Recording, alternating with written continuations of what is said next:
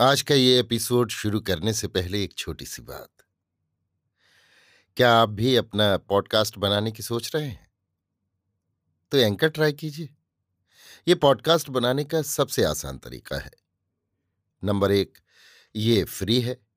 Number दो, इसमें कई सारे ऐसे टूल्स हैं जो आपको अपने फ़ोन और कंप्यूटर पर रिकॉर्ड और एडिट करने की फैसिलिटी देते हैं।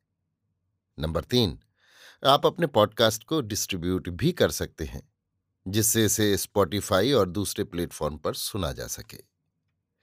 तो डाउनलोड कीजिए फ्री एंकर ऐप या विज़िट कीजिए एंकर डॉट एफ़ पर अपना पॉडकास्ट स्टार्ट करने के लिए। ये तो थी एक छोटी सी जानकारी, और अब शुरू करते हैं एपिसोड का सिलसिला। तो आज के एपिसोड में लीजिए सुनिए। अयोध्या सिंह उपाध्याय हरिऔध के लिखे उपन्यास, अधखिला फूल की, तेरहवीं पंखुड़ी, मेरी यानी समीर गोस्वामी की आवाज़ में। पहाड़ों में जाकर नदियों को देखो, दूर तक कहीं उनका कुछ चिन्ह नहीं मिलता। आगे बढ़ने पर थोड़ा सा पानी सोते की भांति झिरझिर बहता हुआ देख पड़ता है और आगे बढ़ने पर इसी की हम एक पतली धार पाते हैं। ये पतली धार कुछ और आगे बढ़कर और कई एक दूसरे पहाड़ी सोतों से मिलकर एक छोटी नदी बन जाती है। कल कल कल कल बहती है, लहरें उठती हैं, कहीं पत्थर की चट्टानों से टकराकर छींटे उड़ाती हैं, फिर बड़ी नदी बनती है और बड़े वेग से समुद्र की ओर बहती है। हमारी चाहों का भी यही ढंग है। पहले जी में इसका कुछ चिन्ह नहीं होता, पीछे धीरे धीरे उसकी एक झलक सी इसमें दिखलाई देती है। कुछ दिन और बीतने पर उसकी एक धार सी भीतर ही भीतर फूटने लगती है। पीछे यही धार फैलकर जी में घड़ी घड़ी लहरें उठाती है अटखेलियाँ करती है, अड़चनों से टक्कर लगाती है और अपने चाहते की ओर बड़े वेग से चल निकलती है। देवहूति के लिए कामनी मोहन की चाह भी अब यही पिछले ढंग की चाह है। वो उसमें डूब रहा है। उसी की भंवरों में पड़कर चक्कर खा रहा है। लाख हाथ पाँव मारता है, पर कहीं थल बेड़ा नहीं मिलता। वो अपनी बैठक में पलंग पर लेटा है, उसकी आँखें कड़ियों से लगी हैं। भौहें कुछ ऊपर को खिंच गई हैं और वो चुपचाप देवहूति की छवि मन ही मन खींच रहा है। उसने चंपे के फूलों से बनाकर एक मूर्ति खड़ी की। कमल की पंखुड़ियों से आँखें बनाई, तिल के फूल से नाक संवारी, दोपहरिया के फूल से होठ बनाया।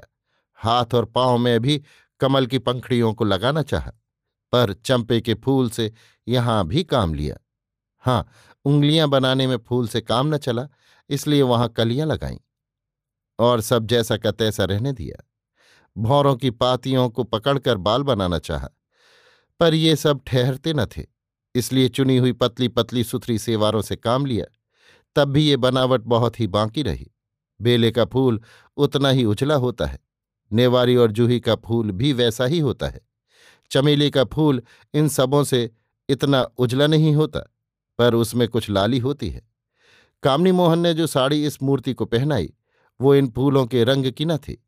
हाँ चमेली के फूल में से लाली निकाल ली जावे तो इस साड़ी का रंग ठीक उसके फूल का सा होगा। पर साड़ी के आंचल का एक कोना ऐसा न था।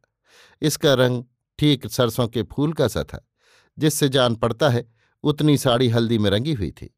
साड़ी के नीचे कामनी मोहन ने झूले की भांति का एक और कपड़ा पहनाया। ये भी उजला ही था, जैसा हर सिंगार के फूल की पंखड़ी होती है। गहनों में, कानों में दो चार बालियाँ, हाथों में पाँच चार चूड़ियों के साथ सोने का कड़ा, उंगलियों में दो एक ऐसे वैसे छल्ले और पाँव में चांदी के कड़े थे, पर झनकार किसी में न थी। ये सब करके कामनी मोहन ने उसमें जी डाला। जी डालते ही इस मूर्ति के मुखड़े पर न जाने कैसी एक जोत दिखने लगी, न जाने कैसी एक छटा उसके ऊपर छलकने लगी। सहज लजीला मुखड़ा होने से उसकी ललाई जो कुछ गहरी हो गई थी, बहुत ही अनूठी थी। भोलापन इन सबों से निराला था।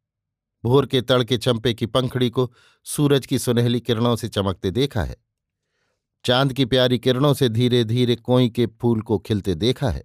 लजालू का हरी हरी पत्तियों का कुछ छू जाने पर लाज के बस में पड़ते देखा है। पर वो बात कहाँ? वो अनूठापन कहाँ? जी डालकर कामनी मोहन ने अपने आप को खो दिया, बड़ी उलझन में पड़ा। उसके सर की साड़ी को खसकाकर कुछ नीचा करना पड़ा।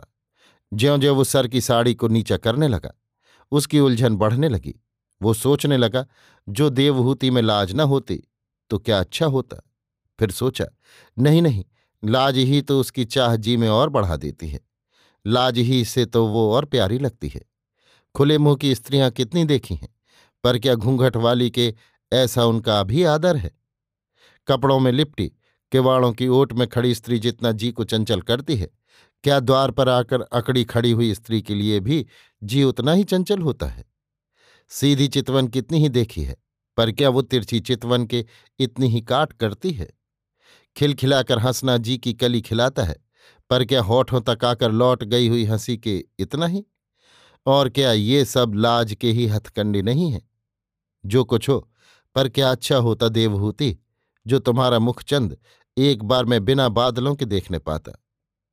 इस घड़ी कामनी मोहन की सब सुध खो गई थी।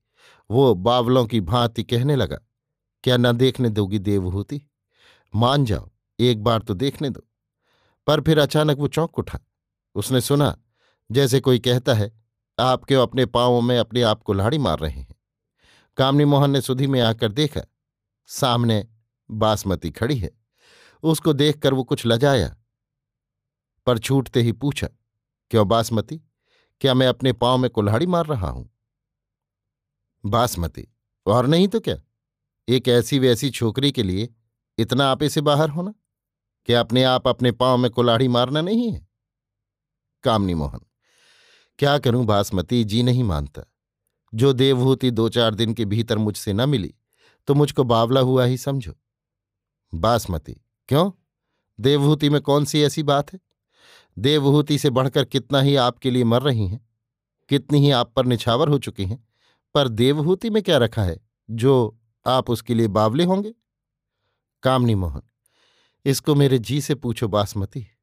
मैं बातों से नहीं बतला सकता। बासमती, ये आपकी बहुत बड़ी कचाई है, घबराने से कुछ नहीं होता। धीरे धीरे सभी बातें ठीक हो जाती हैं। आपकी कचाई और घबराहट ही सब बातें बिगाड़ती है। आप जितना ही उसके लिए चंचल होते हैं, वो उतना ही ऐंठती है। मैं कहती थी, आप उसके पास कोई चिट्ठी न लिखिए। पर आपने न माना। अब ये इतना तन गई है, जो पुट्ठे पर हाथ तक नहीं रखने देती। कामनी मोहन, तुम सदा ऐसी ही बातें कहा करती हो। कुछ होता जाता तो है नहीं। उल्टे सब बातों को मेरे ही सर मढ़ती हो। क्या मेरी चिट्ठी भेजने से पहले उसके ये ढंग न थे? बासमती। जी नहीं, ये ढंग नहीं थे। क्या देव किशोर भी कभी फूल तोड़ते समय वहाँ आता था? पर जिस दिन से आपकी चीठी गई है, उस दिन से ज्यो फूल तोड़ने के लिए देवहूति फुलवारी में आती है, त्यों किसी ओर से देव किशोर भी किसी बहाने आ धमकता है। और जब तक देवहूति फुलवारी से नहीं जाती, वो वहाँ से टलता तक नहीं। कामनी मोहन, इसमें अभी तुम्ही से कोई भूल हुई है? नहीं तो देव किशोर इन बातों को क्या जानता?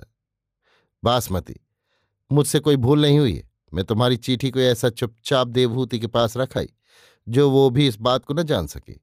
मैं ऐसे काम के लिए उसके घर में आई गई, जैसे छलावा किसी ने देखा तक नहीं। कामनी मोहन, ये तुम्हारी बातें हैं। पार्वती की दीठ कौन बचा सकता है? फूल तोड़ते समय देव किशोर का फुलवारी में आना उसी की चाल है। बासमती कुछ खिसियानी सी होकर अपने आप सोचने लगी, बात तो ठीक है। मैंने भी कुछ ऐसा ही सुना है। पर जी की बात जी ही में रखकर बोली, आप कहेंगे क्या? मैं पहले से ही जानती हूँ। जितनी चूक है, सब मेरी चूक है। जहाँ कोई बात बिगड़ी, उसमें मेरा ही दोष है। मैं आपकी लौंडी हूँ। जो आप ऐसी बात कहते हैं तो मैं बुरा नहीं मानती। बात दिनों दिन बिगड़ रही है, दुख इसी का है। आपका काम हो जावे, मैं कनौड़ी बनकर ही रहूँगी। कामनी मोहन, अब मैंने समझा। जान पड़ता है, कल जब तू मेरे कहने से उसके यहाँ गई उस घड़ी वो तेरे हाथ न चढ़ी। इसी से आज इतना रंग पलटा हुआ है। नहीं, तू तो स्वर्ग की अप्सरा को धरती पर उतार लाने को कहती थी। बासमती, अब भी मैं यही कहती हूँ कि आप जो अड़चने बढ़ गई हैं, इससे मैं हार मानूँगी? नहीं नहीं, ऐसा आप मत सोचिए। बासमती ऐसी मिट्टी से नहीं बनी है, अपना काम करके ही दिखाऊँगी। पर इतना कहती हूँ, काम अब इधर नहीं निकल सकता। कामनी मोहन, आज तीसवां दिन है। फूल तोड़ते एक महीना हो गया।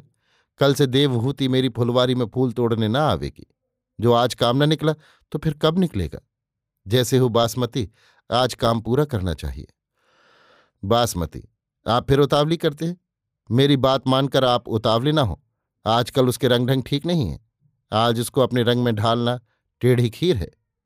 कामनी मोहन, बासमती तुम भूलती हो। जो आज कुछ न हुआ, फिर कुछ न होगा। मैं तुम्हारी भांति जी का कच्चा नहीं हूँ। जो कुछ मैंने सोच रखा है, आज उसको कर दिखाऊँगा। मैं तुमको इस घड़ी देख रहा था, तुम कितनी हो। नहीं तो इन बातों से कुछ काम न था। बासमती, राम करें, आपने जो सोचा है वो पूरा उतरे। मैं कच्ची हूँ कि पक्की, ये आप भली भांति जानते हैं। आज भी जानेंगे। मैं कितनी हूँ, ये भी आपने बहुत दिनों से समझ रखा है। आज भी समझेंगे। पर आपका जी इस घड़ी कहाँ है, कुछ समझ में नहीं आता। आप उतावले होकर ऐसी बातें कह रहे हैं, इसी से मुझको डर है। उतावलापन अच्छा नहीं, पर जब आप नहीं मानते हैं तो मैं अपना मुँह पीट डालूं तो क्या? मैं जाती हूँ, आप जो कुछ कीजिएगा, बहुत चौकसी से कीजिएगा। आप चाहे इस घड़ी न माने, पर मैं कहे जाती हूँ, जहाँ तक हो सकेगा, मेरे योग्य जो काम होगा, मैं उसमें न चूकूँगी। बासमती के चलते चलते कामनी मोहन ने कहा, बासमती कुछ कहना है। बासमती पास आई। फिर न जाने दोनों में क्या चुपचाप बातें हुई। इसके पीछे दोनों वहाँ से चले गए।